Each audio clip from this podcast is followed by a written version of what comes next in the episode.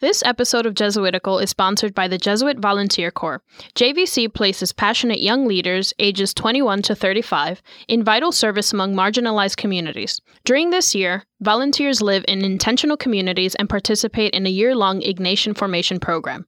JVC is taking applications for incredible placements throughout the country. Apply online at jesuitvolunteers.org/apply.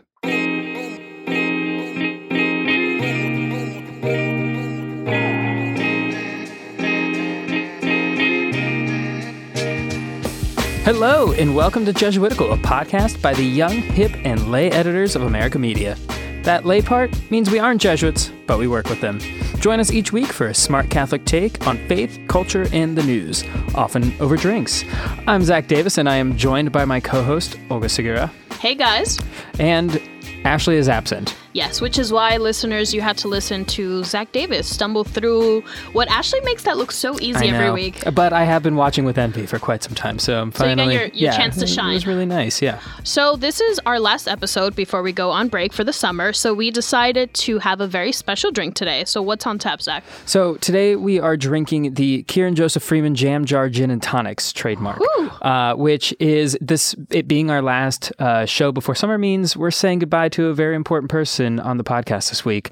Uh, Kieran Freeman has been on the sticks back in the engineering studio the whole year. Um, he's been making the podcast sound great for you. Um, so to celebrate Kieran, we had him make us drinks. Yep. So this is his famous. It's made in a. So it's basically a gin and tonic in a old, not old, uh, a used jar of jam. So you Yep. take the leftover jam, and so I've got the strawberry tasting thing, It's fancy French jam, right? Fr- fancy French jam. Yeah. So Kieran, thank you. Here's to you. Cheers. Cheers. And who are we talking to this week, Olga? This week, we're talking with Katie Gordon, who is the national organizer of Nuns and Nones, which is a community of Catholic sisters and religiously unaffiliated millennials. And this community was founded back in 2017 to bring women religious and younger spiritual seekers together. Yeah, according to studies, the number of young people who don't identify with a religion keeps growing every year, and over 50,000 U.S. women religious, um, which is uh, almost 90%, are over 60. And so this is a group that tries to take these two groups and facilitates conversations that are centered around justice, spirituality, and community. So we talked to Katie about her work with this group, how her faith has changed during this work, and more. But first, we're going to do Signs of the Times, the part of our show where we sift through the Catholic news so you don't have to. What's our first story, Olga? So last week, the Archdiocese of Indianapolis said that a teacher at Brebeuf Jesuit Preparatory School should not be rehired after the te- it became public that the teacher was in a same-sex marriage. Um, last week, the school announced that it would refuse, and as a result, the Archdiocese said that the school was no longer allowed to call itself Catholic. Yeah, so this has been a bit of a, like a two year process. The teacher entered into this civil same sex marriage in 2017, and that became known sort of publicly via mm-hmm. social media. And once the Archdiocese learned of that, they asked the Jesuit school not to renew it. Right, and the school stated that. The teacher should be allowed to remain because they didn't teach religion, which then, in a statement, the Archdiocese said that regardless of what subject you're teaching, you don't have to be a religion teacher. As a minister in the school, your professional and per- private lives must convey and adhere Catholic social teaching. Um, and it just released a decree that went into effect on June 21st, and the Jesuit school can no longer use the term Catholic in its name. Yeah, they can't call themselves Catholic until they, quote, demonstrate their desire to operate in accord with the doctrine and pastoral practice of the Catholic Church, which in this instance probably means firing this teacher. So the president of Brebeuf's, uh, he stated that the identity of the school as a Catholic Jesuit institution remains unchanged, and that Jesuits are going to continue to serve at the school, and the sacraments will still be celebrated there. Yeah, and this this is a really sad story because it it shows the huge breakdown in relationships between the school and the diocese, but it's also really interesting because it shows a tension between a religious order, the Jesuits, and the diocese in a way that I don't think has ever been made visible or public. Yeah, it's it's interesting, and as you mentioned, sad. It's this disagreement between these two parties that you mentioned over who's got jurisdiction over who and who's got the who who can make the call essentially right in the case of this teacher. And i think while that's happening at you know, the high church level, most people are looking at this as sort of a referendum on whether or not uh, LGBT teachers have a place in Catholic schools. Right. And a lot of people are wondering, you know, Zach, you mentioned that the question that the school and the diocese are focused on is very different from people asking, you know, when is it acceptable to fire only LGBT teachers when other teachers seem to escape scrutiny when they depart from church teaching? Yeah. And this is not the first time that Catholic schools have come under scrutiny for this. We've seen instances of LGBT people being fired from schools, parishes, other church uh, positions, um, and even more recently, after uh, Brebeuf announced that it was not going to fire their teacher, a different high school, Cathedral High School in Indianapolis, in the same archdiocese as Brebeuf, announced that they were going to fire one of their uh, gay teachers because they didn't want to split from the archdiocese. So I don't think we're going to see this issue come away soon, especially because an administrator from Brebeuf has announced that Brebeuf plans to appeal uh, the diocese's decision. And so we will keep you updated on this story as we know more. What's our next story, Zach? American Ancestors announced the GU 272 Memory Project website that details the family histories of 272 enslaved persons who were sold by Georgetown in 1838 to slave owners in Louisiana. And you might remember this group from a previous episode uh, where we talked to Anita Hicks about her involvement in this project. Right. And Anita Hicks is one of the descendants of the 272 enslaved persons sold by Georgetown. And the new site was announced on Juneteenth, which is a day that which is the day that Texas announced the abolition of slavery in 1865 and which more broadly just commemorates the emancipation of African of enslaved African Americans. And this new website has a lot of really cool resources not just for descendants, but for people who want to learn more about this community. Yeah, and since 2015, they the Memory Project has helped to identify more than 8,000 descendants of this group of 272 people, which um, any this all of these revelations, um, while it's painful, it, it, it's good news, right? Yeah, it's really great news because one, it shows that communities and organizations, institutions are paying attention to the issue of you know the past sin of slavery. This American Ancestors did this in collaboration with with the Georgetown Memory Project, and Georgetown has been committed to this issue since 2015. They've been renaming buildings, they've been working with descendants, and to see this new website be created where you can, you know, if you're someone who's wondering if you have ties to any of these enslaved persons, you can find links to it. You can see a timeline from the sale that Georgetown had all the way into the present. So it's it's really really helpful.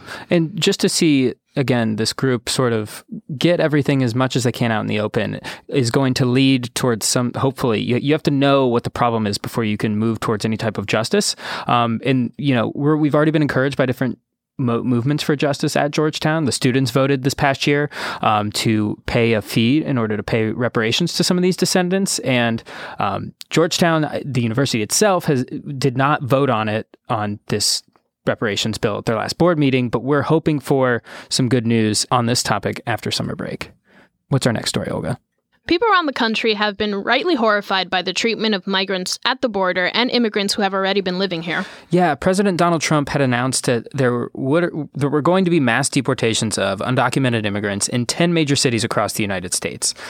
And one of those cities was Baltimore, where immigration advocates with Catholic Charities and the Esperanza Center held a Know Your Rights presentation where they offered services and information on how to respond if approached by immigration authorities. Yeah, and the president called off these uh, mass deportations and sort of gave Congress two weeks to change asylum laws. But we thought this was going to be a good story to bring because um, I think people, as you said, Olga, are horrified and mm-hmm. are wondering what they can do to help. And that's what these that's what Catholics in Baltimore did. And and turns out you can also do some of these trainings um, on your own. You could host some of these organizations. Correct. And, you know, we've talked to a lot of really great people. We've talked to people from the Catholic Legal Immigration Network, Sister Norma at the border, and you can find ways to not just to get involved and to con- donate to these causes. Yeah, and so CLINIC is the, as you mentioned, the Catholic Legal Immigration Network, and they've been working with immigrants and migrants um, on both sides of the border for for years. And we'll put their website in our show notes, and on there you can go find the Know Your Rights training, which is going to help keep your you and or your neighbors safe um, during these times. What's our next story, Olga? So, a Catholic group was upset that a show called Good Omens is being produced. Now, Good Omens is a show that was recently released on Amazon Prime, and this Catholic group was very upset at how offensive the show is. We cannot comment on how offensive it is. I, I have not seen it. Have you seen it? No, I have not. So, no idea. It could be good TV, bad TV in any sense of the word good and bad. But we can report that this group was uh, so upset that they made a petition that they here's the bummer, accidentally addressed to Netflix instead of Amazon. Right. And Amazon had a pretty funny response and tweeted at Netflix saying, Hey, at Netflix, we'll cancel Stranger Things if you guys cancel Good Omens. Yeah. And again, we haven't seen the show, but we it is a good reminder to fact check your petitions, uh, especially if you are really into something and upset about something. Zach, have you ever made a petition and have you spelled everything right in said petitions? You know, this is actually uh, I've I have a list of things that are pet peeves of mine, mm-hmm. um, and online petitions are 100 percent one of them. I recognize that a lot of people see them as vehicles for expressing their voice. However, if I've yet to see one thing ever in the world that was changed because of an online petition. And so i tend to be kind of skeptical of them. I do i do appreciate petitions. You know I, i've seen a lot related to you know racial justice or even rights at the border. But anything that involves shows i'm just like don't do this. Like oh i th- i think earlier this year people were petitioning against game of thrones. You're right you're right. People feel like they own own the culture. When it comes to shows i tend to just not watch the ones I don't like. There's a ton of TV out there, or just complain very loudly in front of my coworkers.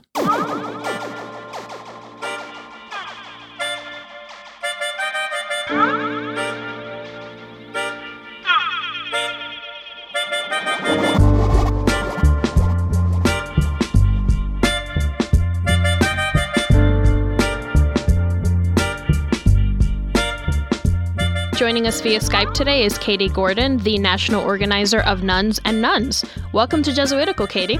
Thank you. So good to be here. Yeah, we're super excited to be chatting with you. So, first question You've been involved with Nuns and Nones since 2017.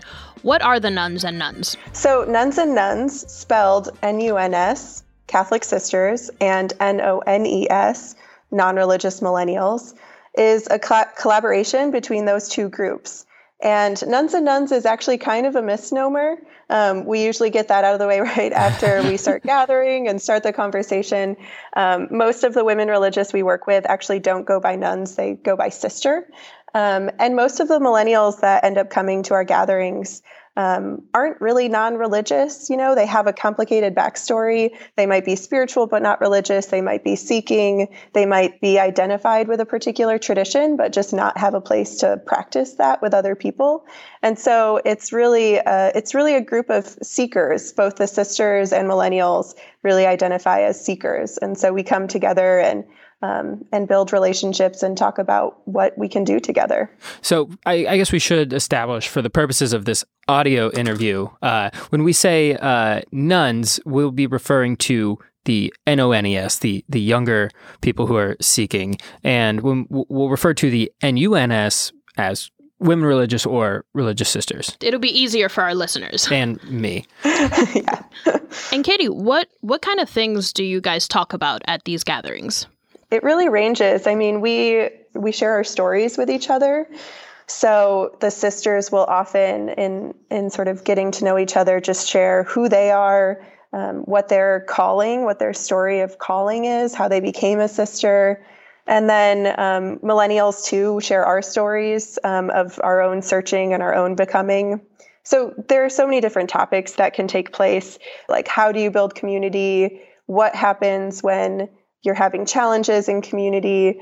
And one of my favorite events that we've done is watch this film called Radical Grace. That's a story of three sisters, three activist sisters um, from the US, and learning about their stories. And then um, sparking conversation and dialogue from there. Katie, I wonder if what makes these two groups sort of uh, well suited to be paired together. I mean, other than the obvious, you know, branding benefits of nuns and nones, right? Like, what what makes these conversations particularly fruitful?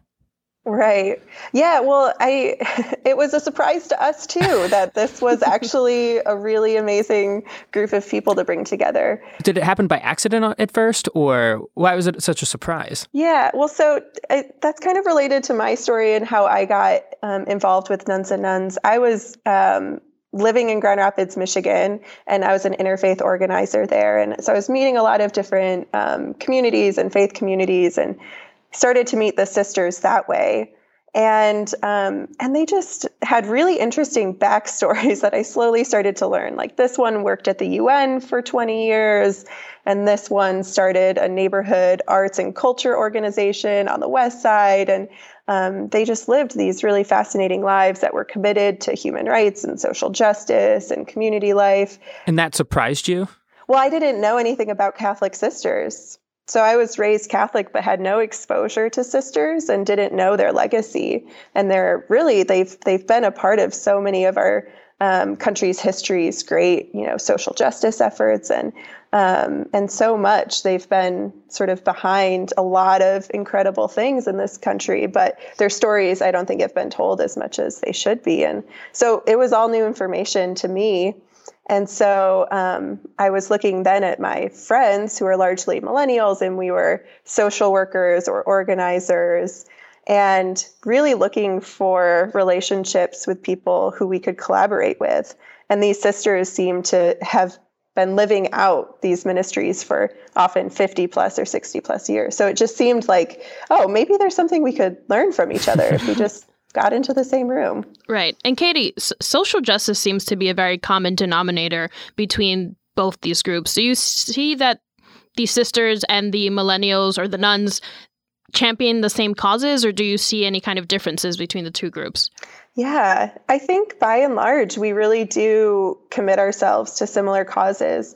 Um, I mean, there's right now, um, I know a lot of the conversations we've been having are around the climate crisis and just mm-hmm. like, what do we do? Mm-hmm. um, how can we collaborate uniquely together um, in our own con- in our own communities and and do something in a small way to to help? Um, or immigration and what's happening at the border, um, working with refugees. There's a lot of uh, services and justice efforts that both communities are really committed to. And so we've been able to use our gatherings to really organize around that and to think about like what is it that we can support one another in. Um, and there have been some nuns and nones groups um, might not meet regularly, but mm. when the sisters organize a march, they'll invite the millennials. Or when hmm. the millennials are organizing a letter writing campaign, they'll invite the sisters to come. So there's a lot of support like that going on. Always a good idea to get the nuns involved. Either Always. either one. Uh, yes. We should also add that there's uh, there's this residency uh, aspect of nuns and nones too, where um, why would someone who is a nun, someone who's not a young person who's not particularly religious, want to live with a woman religious? Uh, what what types of people does that typically draw in? So the the place that the residency came from is that after a couple years of experimenting with just different types of gatherings, different ways of gathering together, one of the things that became really clear from the millennials was that they were seeking intentional community. Mm-hmm. They wanted sort of a container for their community life, for their spiritual life to explore, to deepen. Um, and that became really clear that sisters have that, mm-hmm. right? They right. have their convents or monasteries, and they have this container that holds them. And so there's so much to learn from sisters and just being in that space. Um, and so we sort of we put out a call to see if anyone, um, any of our sister partners, would be interested in trying that with us, doing this pilot residency. So for six months, um, and they just moved out in May, actually. So from November through May, we had five millennials living at the Mercy Center in Burlingame. Does it ever get awkward? I imagine maybe some might think that the conversations around chastity, for example, could get awkward, but maybe not. Yeah, no, I mean, that conversation was actually like one of the most interesting and exciting for us to talk about. And for the millennials that were in that conversation, you know, they didn't talk about necessarily like a commitment to celibacy or chastity, but a commitment to deprivatized love, to love outside of the nuclear family, to mm-hmm. living love in community. And so there are all these ways that it was sort of broken open to much more than how we typically think of vows, um, but to just the expansive way that actually sort of committing yourself to something can allow you to live much more freely. So, Katie, are there any rules around the conversations that can happen between the millennials and the sisters when they're in community together? Like, do the nuns ever try to convert the young people or vice versa? Yeah. Well, no, that hasn't happened. It doesn't happen. There's, um, there's a spirit of understanding as w- when the conversations start about sort of we're there for that mutuality to learn from one another and to meet each other where we're at. Um, and I think that you know I've asked uh, I've asked sisters and I've asked millennials like how is it do you think that we build that trust within this group like so quickly so immediately where we can actually like enter into that conversation and know we're not trying to convert each other and the sisters always say it's the spirit right like we don't know but it's there and we're trusting it and we're we're leaning into it and um, I think it's it's sort of in the name, right? Nuns and nones that we're we're bringing you together because of who you are, and we're not asking that for to be different, mm. but we just want to see how we can learn from one another and and what we can do together. Do you think that changes if there are any young people that from this program start to become more interested in religious life? You know, there have been um, people who come to these gatherings that might identify as Catholic. Like I am Catholic, but I'm a millennial and I'm still seeking community. Right. Um, or even a couple young people who are discerning religious life have actually used nuns and nones as a space of discernment because they wanted sort of like the real story of sisters. Like I want to be with sisters mm. when they're not trying to get me to show up for something, right? Yeah you help to facilitate these gatherings between sisters and millennials, but you're you're also a self-described none yourself. Um, what has been the most fruitful or special part of this experience with this organization for you? Yeah. Well, I think back to one of my first conversations with a sister where I was still getting to know them, and I sort of like nervously told her that I wasn't Catholic and that I was maybe agnostic, maybe atheist, I'm not sure. And she said, Oh, that's okay. Sometimes I'm not sure either. And I was like, wow, like I I feel so seen, I feel so heard. Um, and I just I think after that conversation and feeling so okay with who I was because the sister was okay with who I was has really just um, sort of reaffirmed me in in who I am and um, and feeling like I can still grow and and shift within that, but but it's a good place to be. And I mean, there are so many ways that Nuns and Nones has changed me. I just moved into a monastery a few weeks ago. You know, like that's someone called that a big change. Yeah. yeah. Um, you know, I, I just graduated divinity school. And when I went to divinity school two years ago, I was going to study sort of spiritual innovation and where is community happening outside of religious traditions. And then I graduate and leave and I move into a monastery. like, who would have thought? Um, but really, it's um, I'm with the Erie Benedictine Sisters this summer in Erie, Pennsylvania and i just feel like you know they have this vow of sort of of being converted every day. And in my own way i feel like i'm i'm actually living into that too of just like seeing the world anew because of living in community with these sisters these monastic sisters um, and just learning you know about the vow of stability and committing yourself to one place to one group of people for your life and just seeing what can happen out of that. You know me as a millennial that tends to move around, that tends not to commit to very many things. Um, I'm just growing and stretching a lot, as I think we all are that are a part of this project, just stretching in ways that are very unexpected. I think that's a very relatable sentiment for a lot of people our age, especially. Um, we do have one final question, though. Katie, yeah. we ask all our guests this. If you could canonize anyone, Catholic or not, living or dead, who would it be and why? I would canonize Grace Lee Boggs. She's an organizer from Detroit area and was a part of a lot of different community organizing, Black liberation organizing, labor organizing. And she was someone whose story I learned as agnostic, as spiritual, as seeking. She wrote that building community is a spiritual practice. And she she sort of lived that out in her life. And so she's someone who I follow in my own life and hope that others can learn more about her too. All right. Well, St. Grace Lee Boggs. Katie, Great. where can people find out more about Nuns and Nones? So we have a website and it is spelled N U N S and N O N E S dot org so nunsandnones dot org. and then we have a newsletter as well we've been writing a lot of stories in the last few weeks about our own experiences um, sort of playing off one of the haikus that sister janet provided with us she said um, surprise we're soulmates after her first gathering with Nuns so we've been writing some pieces with the hashtag surprise for soulmates um, and sharing those stories online. So you can find them on social media, on our newsletter list, and email. And if anyone's interested in connecting with a community in their own area, there are more and more sprouting up now, and probably more in the next few months. And we're increasingly sort of developing resources to help people do that. And so they can find out more information online, and then they can always reach out to us um, to chat more. Awesome. awesome. Thank you so much. Thanks, Katie. Yeah, thank you both. Thanks.